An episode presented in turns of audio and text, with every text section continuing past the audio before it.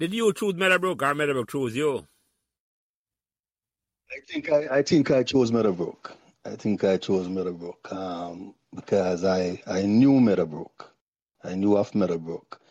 Um, coming from prep school at Old at the Angel Prep, um, when I was there, I used to take um, a school bus.